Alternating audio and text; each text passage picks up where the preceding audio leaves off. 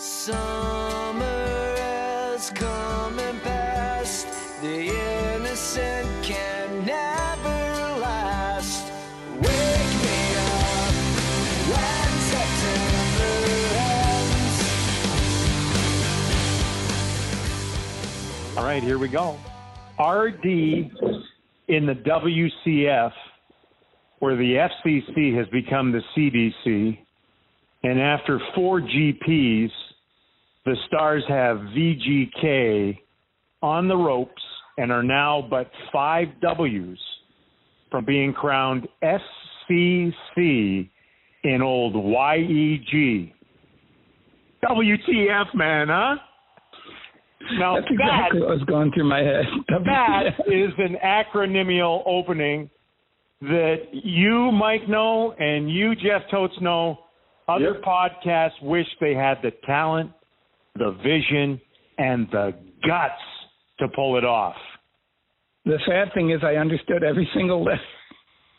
Do you think you're the only one that did, though? no, I think everybody does. dramatic. Okay, let's talk about Destiny.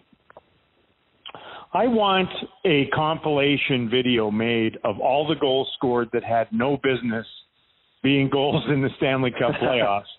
From Joe Pavelski's last night, the tying goal on Leonard, all the way back to Heiskanen's against Talbot, and all those in between. The, the, the I believe in you make your breaks. I, I truly do. I, I believe in that in that mantra or whatever it is. Uh, but you can't deny that stuff is happening that is once again aligning for the stars, right? Yeah. Pete DeBoer's been really snarky the last couple of yes, days. he has. And last night he goes, "Yeah, that that uh, goal by Pavelski. We're not getting any of those." it cracked me up. Uh, do you believe in destiny? I don't know. That's a really good question. Um, yeah, I think there are hockey gods up there, and, Yeah. and maybe they do reward people who who have been patient and uh, who work hard, and you know, th- I some of it- these are inexplicable. The one I- Alexander Radulov's off his collarbone is my Yeah. favorite. yeah. the- Well, I think if if you put together, and maybe we can get young Mister Totes to do this for us, since that is his business. my Uh, but if- department. if you took if you took all of the greasy goals that the Stars have surrendered and you juxtapose them with all the greasy goals that the Stars have scored, man, that would be a chasm difference between the two, would it not? Yeah, and you go back the other way, and like, uh, what was the one that kind of went under Khudobin, but then hit off the off his stick, off his Oh, yeah. Yeah. Uh, then you know some of the other ones that just barely didn't get over the line, and I mean, Yeah. it's you're right. I mean, fortune is favoring Yes. the victory green. Yes, the hockey gods are are marionetting this thing along with all the other things. I'm not trying to steal any of the uh, thunder away from what the Stars have accomplished and, and how they've gone about doing it, but you cannot uh, just ignore the fact that the, the cheesy goal uh, factory continues on into Game Four of the Western Conference Final. Uh, however, they they have run into something that they, they had a, a little bit of in the early going with Stephen Johns leaving the lineup, and and Ben Bishop's been dealing with this since before the pause. Uh, but in, the injury bug is is creeping back in again. I- Is this cause for a little mini rut row, or uh, is it just hey everybody's everybody's hurt right now? Just uh, those that are injured can't play, and the Stars have a few more of them right now. I'll give you my most homerish uh, opinion. That's what we're here think- for. I actually think they have really good depth. Um, you know, the fact that Kiviranta came in and has played well, I think Joel Hanley's played well. Um, I think if they had to pull in uh, Justin Dowling, he'd play well. Um, I do think they have players who are prepared for this situation. Uh, I think the Black Aces are kind of feeding energy and calm to each other to to some extent, and I I think they'll be okay. I, again, that's a homerish view, and, and clearly, you know, bringing in one of the Black Aces isn't the best uh, idea when if you're losing Fox and Hintz. Um, but you know, Caamano went back in. He was great. I thought he was well prepared. He had the assist on the uh, great goal by Joel Pavelski. and, and but I mean, they they do like I said. Joel Hanley stepped in. Andre Sekera. I was really worried, uh, especially the first couple of games, that this guy is just not going to be able to carry the mail. And then when you know Stephen Johns went out, even more so. Uh, but but those what that third pair has, has played really well. Um, and if they had to pull in another guy, I'm sure he'd be fine too. Fedun's healthy again, so I don't know. Like I said, it's way too homerish, but I, I think they have good depth. Yeah, with Andre, I mean, he set up the biggest goal of these playoffs for one in, in overtime. But I think the shift. It's weird how things happen, isn't it? The injury to Fedun and that forces uh, Andre to go to the right side instead of playing the left, and he, he's looked better. He, he he's looked actually more comfortable uh, playing on that side than than on his his strong side because Hanley's a lefty, and they want to give him every opportunity uh, to succeed. Now, with with all that said, and I I agree with everything that you did uh, state there goaltending, like really good goaltending, can prop up a lot of things. yes, it can it can mask injuries and it can mop up mistakes and all those things. And Anton Khudobin right now is in a dreamy goalie zone, and the zone, which I was rarely in as a player, is when the conscious and the subconscious bind together that that is what the zone truly is. And you could say right now that another word for the zone is dobythesia. That's what I believe the Stars are experiencing with Anton back there. Uh, he he he's been delightful to watch. Obviously, he's confident. Uh, he he's he's playing so well right now that he's in the minds of the there's no question he's in the minds of the Golden Knights. And I mean, he's in there making sandwiches. They can't figure out how to beat him. Uh, he, he's been terrific at little things that that a former netminder would pick up on, maybe more so than others.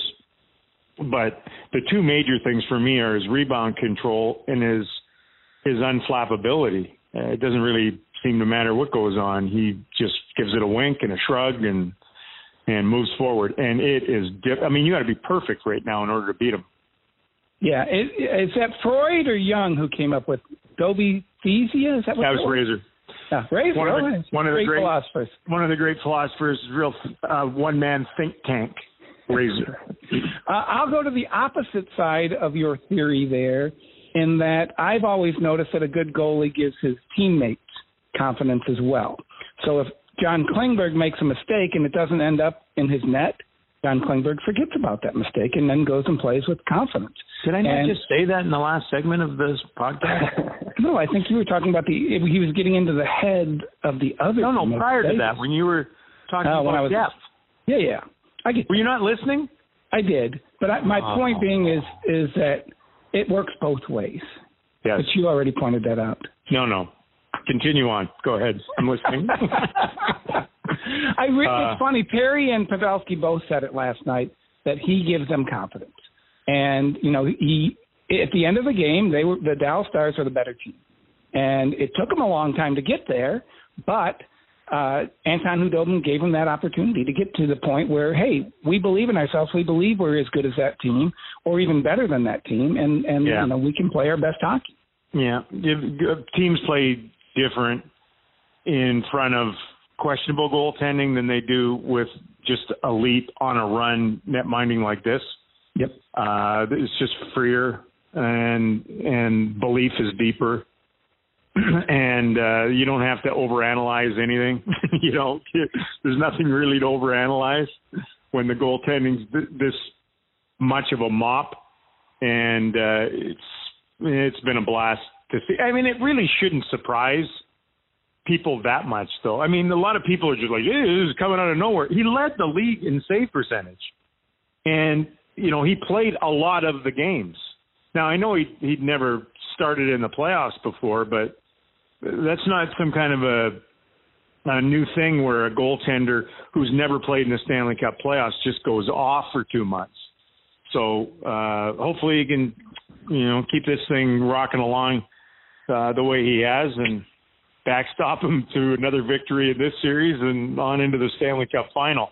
The other impactful guy uh, for me is is one Jamie Benn, uh, who uh, it's a there, there's a wonderful word uh, about revival and renaissance that that he is experiencing or producing right now. Risorgimento. The the the captains in past, their will and their performance have have really come through for this franchise. Derian Hatcher way back, lots of support around him. Brenden Morrow, you know, he wasn't getting what uh, he truly desired in his early captaincy, and finally in 08, he basically just said, "Okay, here's my back, get on it," and uh, you know, he he was the reason why they got to a Western Conference final, and then they just ran into a much better team in the Detroit Red Wings. And Jamie's got that look about him now to me. Yeah, definitely. And and you know, we always talk about this about the the good players raising to the level of the competition and and being better in that situation. And you know, I don't want to speak for Jamie, but you know, maybe a uh, Tuesday night in New Jersey isn't the most motivational thing in the world, and sometimes you don't get the best out of him. But when you put him in this situation and and ask him to be, you know, and the other team's targeting him too, I think. So then then that you know brings his competitive level up, and yeah. you know, it just it's amazing. It, Rick said last night, this is a guy we had to coach against when we were in Tampa Bay. Um, and and I think that's a really strong statement that you know the regular seasons haven't been great uh, the last couple of years, but uh, uh, he was great in the playoffs last year, and he's been fantastic in the playoffs this year. Yeah, I always go back, even when Jamie was going through, uh, you know, whatever he was going through, and couldn't fully capture what he had been known for, and and there were struggles with the puck, and you know, it was just it was it was odd to watch at times. But I, I would always go back to uh, the guy that he played on the Canadian Olympic team with, Sidney Crosby. They asked him way back. I can't remember what year it was, but it was it had to have been eight or nine years ago. And they asked him who, if if if he was going to pick a player in the league. This is like 800 players. If you were going to pick a player to start a team with, who would you choose? And he said Jamie Benn. And I mean, you watch him when he goes off, when when he truly does crank up beast mode and can take over a game and does so many different things as a power forward and you're like, yeah, I, I can see why you'd choose him. Yeah, and it's interesting too. I think you said on a, one of the radio shows I listened to you on many many days. Uh, oh, you're a smarter man. You're a smarter man this morning for it. uh, his hands are coming back for whatever reason, they they weren't keeping up with his feet or his brain, uh, and he was fumbling pucks early on in the process. But now it's just really confident. And I, always loved when he was a penalty killer because he would puck jack somebody and then go in shorthanded. And you know he's not doing that, but you can see a little bit of that type of play in him. In that you know he sees something, he goes hard to the place where he thinks the puck is going to be, and then he comes out with it because uh, he's done that before and it has not come out with it, and then it's a bad play. But when he comes out with it, it's a really impressive play, and it's, it's again one of the things Rick talks about is you know hey you're looking at the goals and you're looking at the points and everything like that. Well, he does a hundred other things that that we're not talking about. Yeah. And last night he had to he had to do faceoffs, right? Because and Faksa, and he always does them anyway. But I mean, goes eight for 12 in the faceoff circle, uh, you know, against a team that just roasted them a couple of games earlier, that was pretty big. Yeah. Uh, I, I wish he killed penalties again. I do too. I, I think it would help him. I sometimes, I, and look, he he led the team in power play goals with eight in the regular season, but sometimes when you when you put individuals on one side of special teams, they they trend in that direction. So you know, if you're a, a blue collar uh, meat and potatoes power forward, and you're only getting power play time, maybe you start thinking of yourself differently as more of a skill player, and it affects other parts of your game rather than just a straightforward blue collar. And he was he was such a threat to to score shorthanded, uh, along with he can win faceoffs on that left on that left faceoff dot especially. Um, you know, I just whatever. Just well, and I do think at at times like this we need to re-examine the philosophy that he needs his minutes cut. Um, because I think they even now I think he's still only getting what 17, 16 yeah. a game. Um, and again, yeah, a lot but of that I mean, is part of of that shorthanded. Part of that too is the they, they have onboarded so many guys that are diligent penalty killers and and checking forwards that it makes it relatively easy, I think, to do what they've done. Yeah. You know, the options. Uh, otherwise, where do you find the ice time for them? I mean, if you had Jamie on the power play and killing penalties and playing a regular shift, uh, I don't know that he can play Nate MacKinnon 24 minutes a, a game anymore. Yeah. I think that'd be a bit. No, I get it. Uh, speaking of Bones, I want to win a cup before I'm done. I remember him saying that. He said it uh, consistently uh, since he came here. Thought he had a chance uh, here with the Stars as an associate or assistant uh, to do it. Now he's he's getting an ultimate chance to do it as an interim head coach.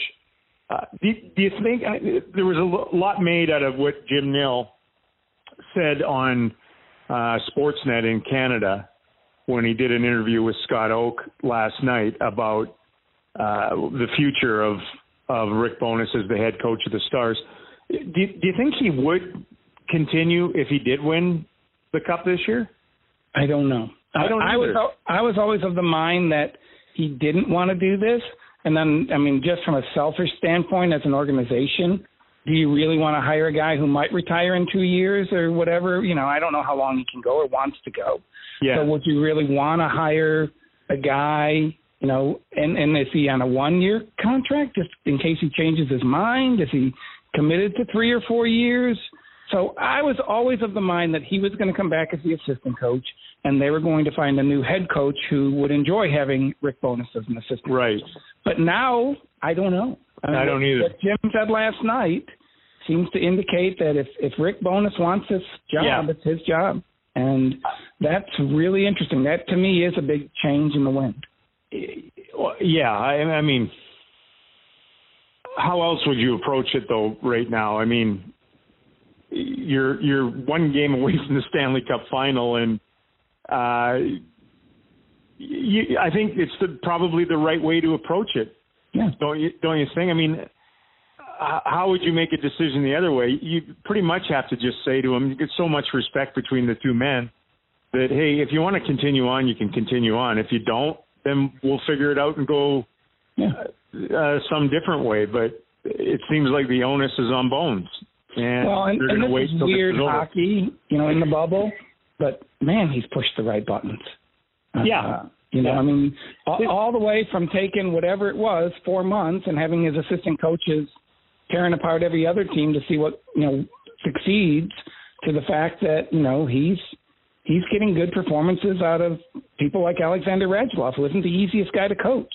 You know, or he's he's been patient with Joe Pavelski and and helped make him a part of the group. And maybe that's just all Joe Pavelski stepping up, or maybe it's just all Jamie Benn stepping up. But people are playing some of their best hockey while Rick Bowness is the head coach, and you know that reflects very positively on him. And and to think that he was seriously debating not even going. I know. so yeah. Well, those three days when he was wearing the mask Yeah. uh, in training camp, you're just like, whoa, what's going on here? So. Uh, this is very Larry Robinson 2000, isn't it?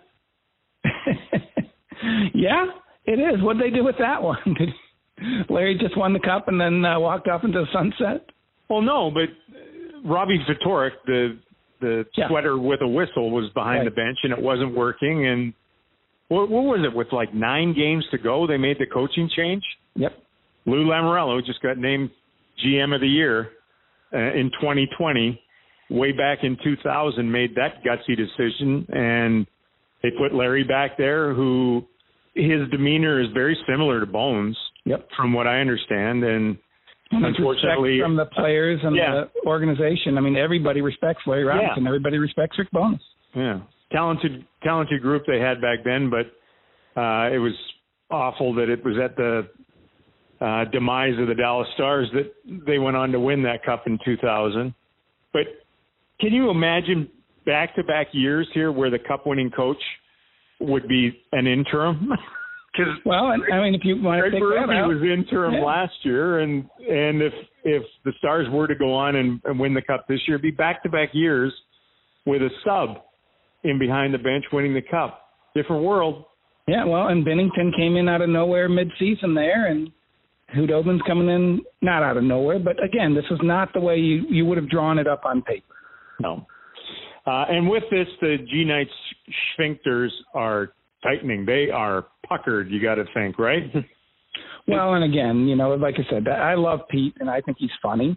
Uh, but uh, even he's getting a little bit, you know, like you can just see that they're frustrated. They don't have the answers, yeah. or at least, you know, the the answers are not coming to them easily. Which um, is something, isn't it? Because DeBoer is known for his patience, his calm. Uh, he sets out a game plan and he he believes in it, and they're going to stick with it. He almost arrogantly stated when he got hired that he knows the buttons to push come playoffs, and uh, he must be like a hyperactive nine year old at Dave and Buster's right now, pushing buttons, trying to figure out how to get that offense out of neutral. Uh, they were the hottest team at the pause. And this yes. is what I'm starting to wonder. Did they peak too early? Uh, they went 11 and 2 before COVID shut down the regular season. And then they opened 6 and 0 in the bubble. And now they've starting in the in the Vancouver series have become frustrated in their uh, capabilities of scoring uh, even just a few goals. Uh, I don't think that they've ever really been as exotic an offense as some people want to give them credit for. They get a lot of shots, but they don't score a ton of goals. I have major, major theories on that too. We may get it in, get into it here. Uh, but do you think they peaked maybe too early? Do you think that's part of this? Um, I don't know. They're still playing really good hockey and they're still dominating possession and doing a lot of great things.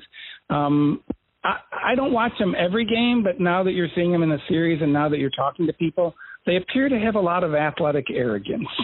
And apparently they've carried that for the last two or three years. Their players really feel they're very good. Yeah. And that's a great thing. They're a loud team, they're a cocky team. Those are good things. Um, but loud teams and cocky teams get frustrated a little more easily, I think. And so wow, when the frustra- listen to this statement from Mike so when the frustration comes for guys like that, uh-huh. you know, I do think it, it it really can hit deep. I mean, look at Tyler whenever you know it comes to him. Uh, I don't think he's cocky, but I do. Are you saying Tyler's arrogant and cocky? I think he's. I think he has athletic arrogance. I think he has to to be that kind of guy. Of course. Uh, and so when he doesn't score for eight or ten games, it really gets into his head. And I think the the Golden Knights have a few of those guys. And you know, I think it's getting into their heads right now.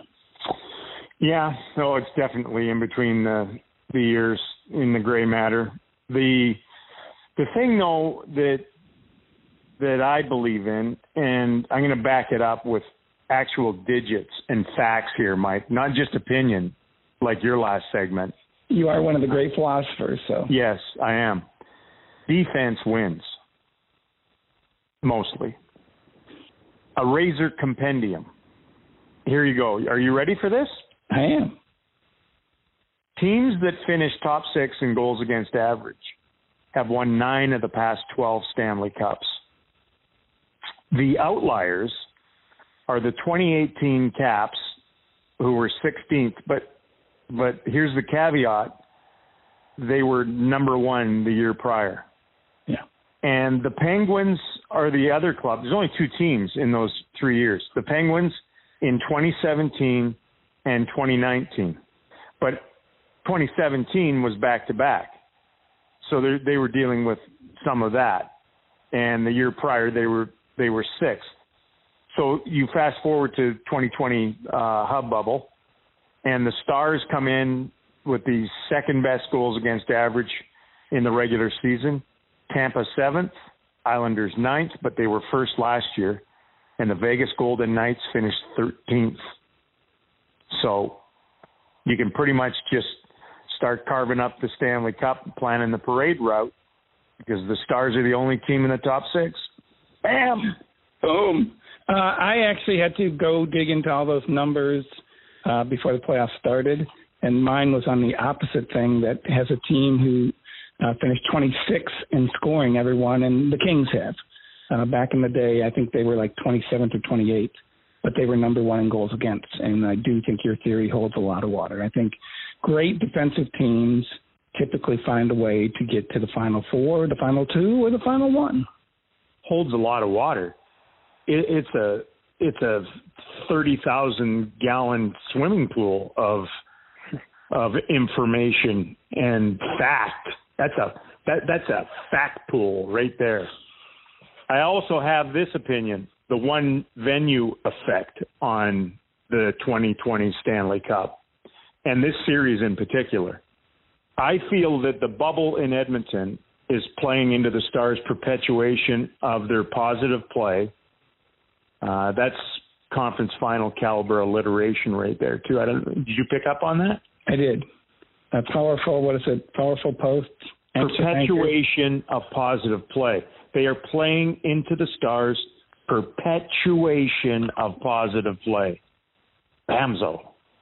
And it is stringing or stitching together the night scoring misery.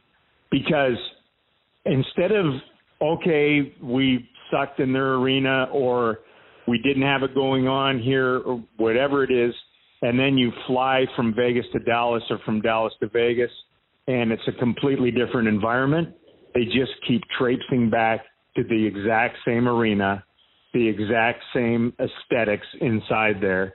And I, I believe mentally it's help helping the stars and hurting the Golden Knights.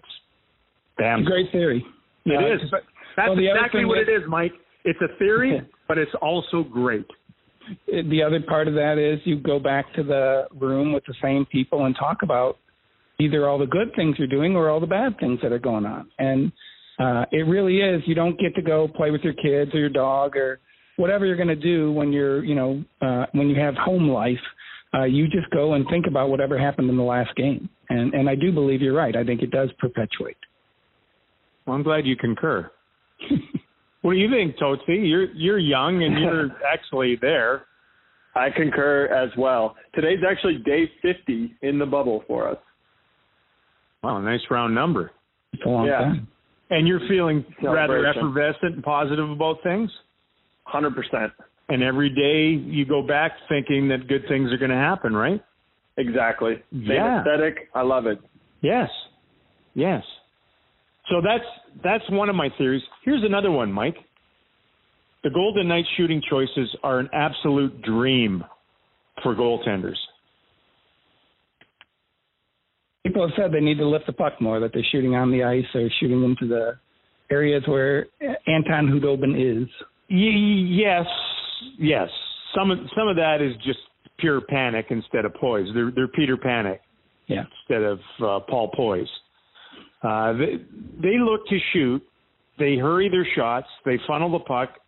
They seldom drive to the net, and because of that, and because of the trust in defensive zone coverage uh, that Anton obviously has in his teammates, Khudobin is able to pretty much just hone in on one shooter, one guy, and th- that's the the North game, as it's known, where you just there's not a lot of east west. It's just going straight to the other team's net, and that's the way the Golden Knights like to play. They're they're a chip and support, and speed, and we're gonna you know basically ram our game down your throat.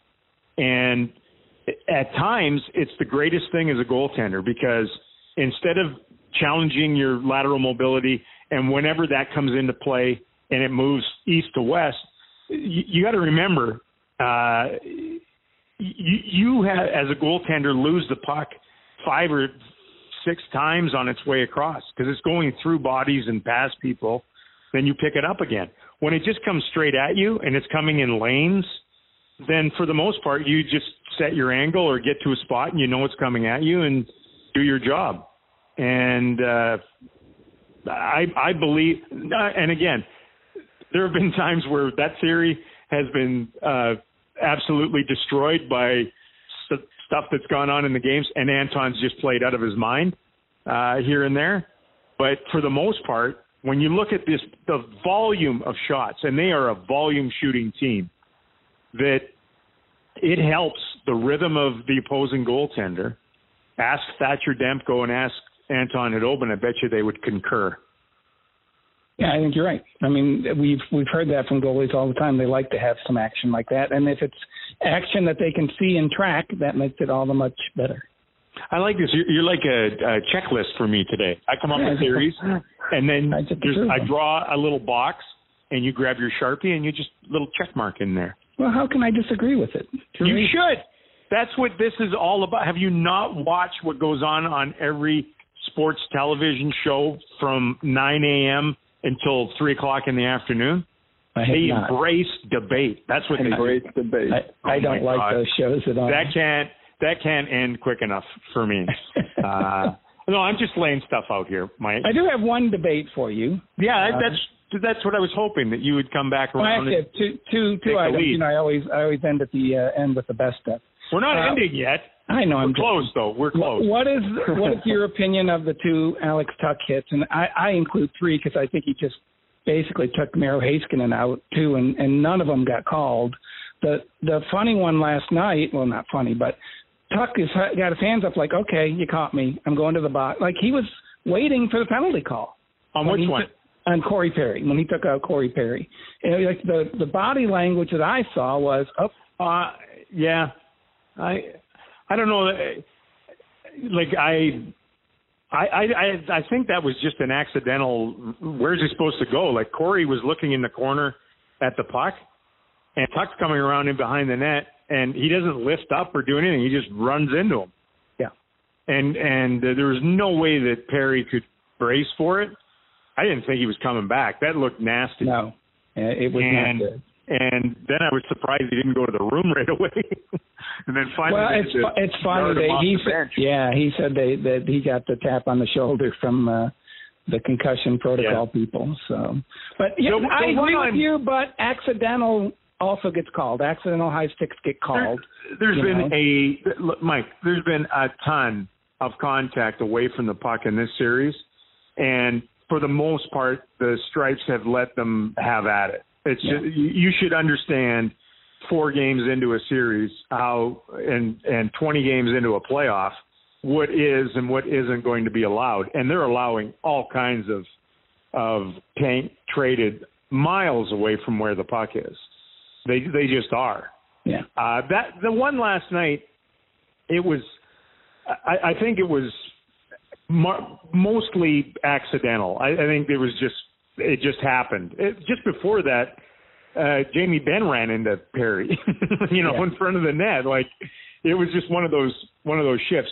The one on Tyler was was. Uh, uh, I had a problem with that one, but there, there's there's a, a bit of a deviant in in Tuch who's been awful in this series.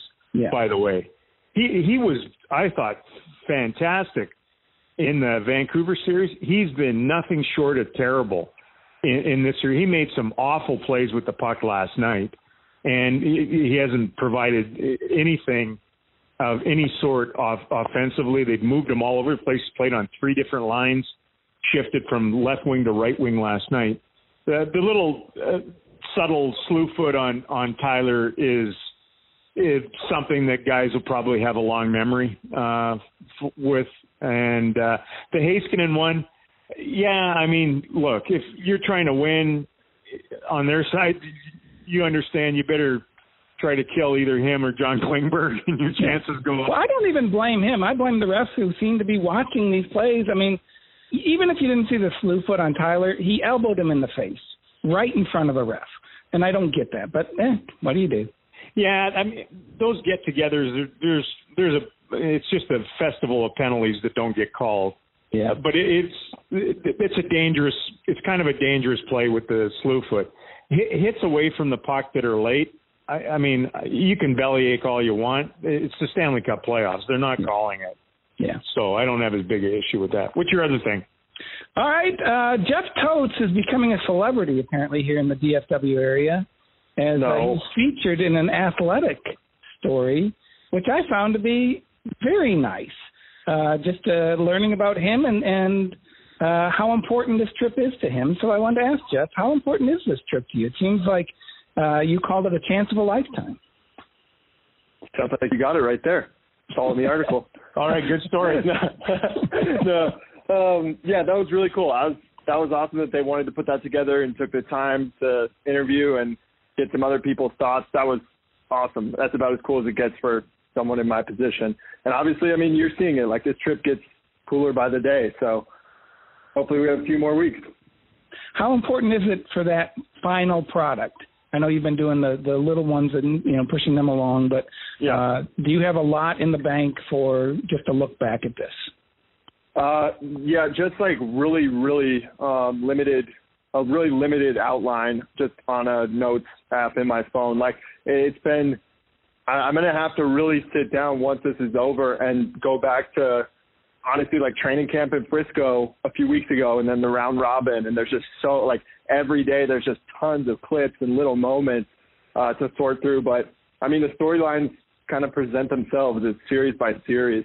Uh, it's just going to be a matter of sorting hundreds and hundreds of gigabytes of footage, which is which is a process I love. What's the time uh, limit on what you would do at the end? Is it a five minute thing? Is it a twenty minute thing? I think it would be close to a 23 minute thing, um, or, or it would be. Right now, it's seeming like it would be 23 minutes exactly for a half hour spot on Fox, but all that's TBD. Seeing how this shakes down, but and it'll be tough to get all this down to like 23 minutes. Sounds like a lot of time, but there's a lot here. Uh, do you want my professional voice help in, in doing that? I, I, you know, I know there's other people. I don't know, Razor, somebody like that. But but I think I would be the guy you'd want in that situation. Yeah, we were actually thinking of doing it like Hard Knocks with the epic voiceover, uh, and we were going to have you do that. So that would, that would be awesome. We'll we'll work on scripts soon. I'm sorry, Razor. I had to take that away from you. I think we might have lost right there. I, I'm sorry, I, I checked out there for a second. It wasn't about me. What What were you saying? Something about? I was taking your uh, voice uh, over for the uh, for the totes uh, Yeah. sounding video. I, My God, a thirty for thirty on the videographer. I love it. I think it's fantastic. People 2020. I'm kidding. Hey, people love uh, Jeff Totes. I, I actually had a Totes thing too. The the Jeff Totes hallway report. We see you looking like an AV nerd in the hallway of a high school uh, when the guys are getting ready to come out all the time. I know. You have a, Oh, you have a camera. You have a mask. Oh, you have your you have your hot young male bangy hair, and uh, it's the same thing every period, is it not?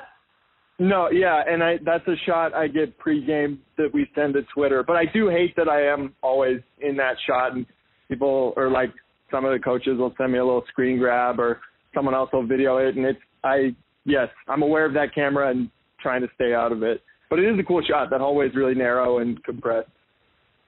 Are Are they in the visiting locker room every time? Like Right now we're- yeah.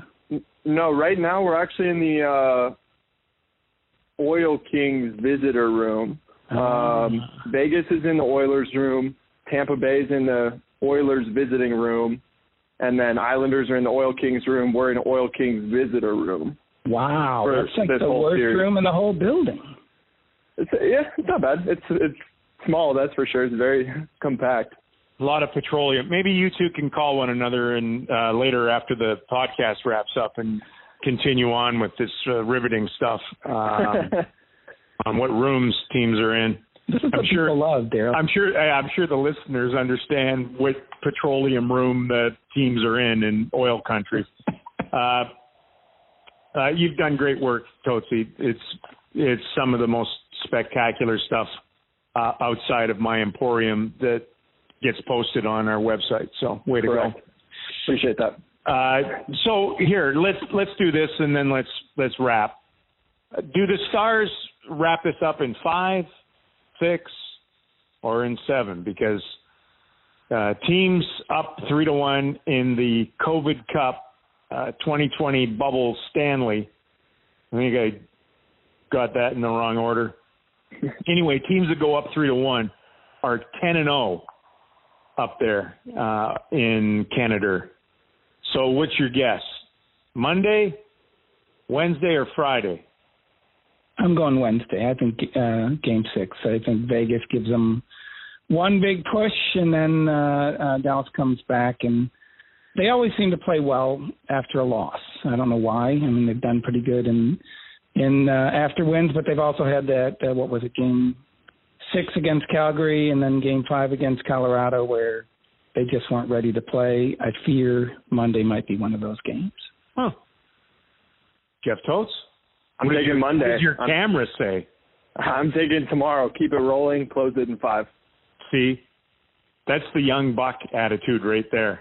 And maybe they have that. It'd be great. Don't give them they any definitely space. need they need the rest right now. I can tell you that. Yes. Yeah, they looked so tired at the beginning of, of last night's game. Like they had a great big bag of nothing in the first half of that game. They had six shots on goal. They were slow, uh, but they hung around. And Yeah. then the game, as it often does, just flipped on a fluky goal. And then all of a sudden, the Golden Knights looked worried, and they weren't as sure-handed. And the, g- it's unbelievable. Hockey's quite a sport. Uh, anyway, I was going to do this big soliloquy on Charlton Heston's final scene in Planet of the Apes, uh, talking about being in the in the zone and and destiny. I, I don't even know if I have the energy after all that Jeff Totes thirty for thirty talk and which room they're in. Do you remember that, Totesy? You don't, but Mike, do you? One of my favorite scenes. I love that The- movie. no, when I was a kid, it was fantastic. Yes, my favorite by far when I was a kid. The the orangutan is asked by the chimp, "What will he find out there?" And then there's a long dramatic pause, and the orangutan answers, "His destiny." Yeah.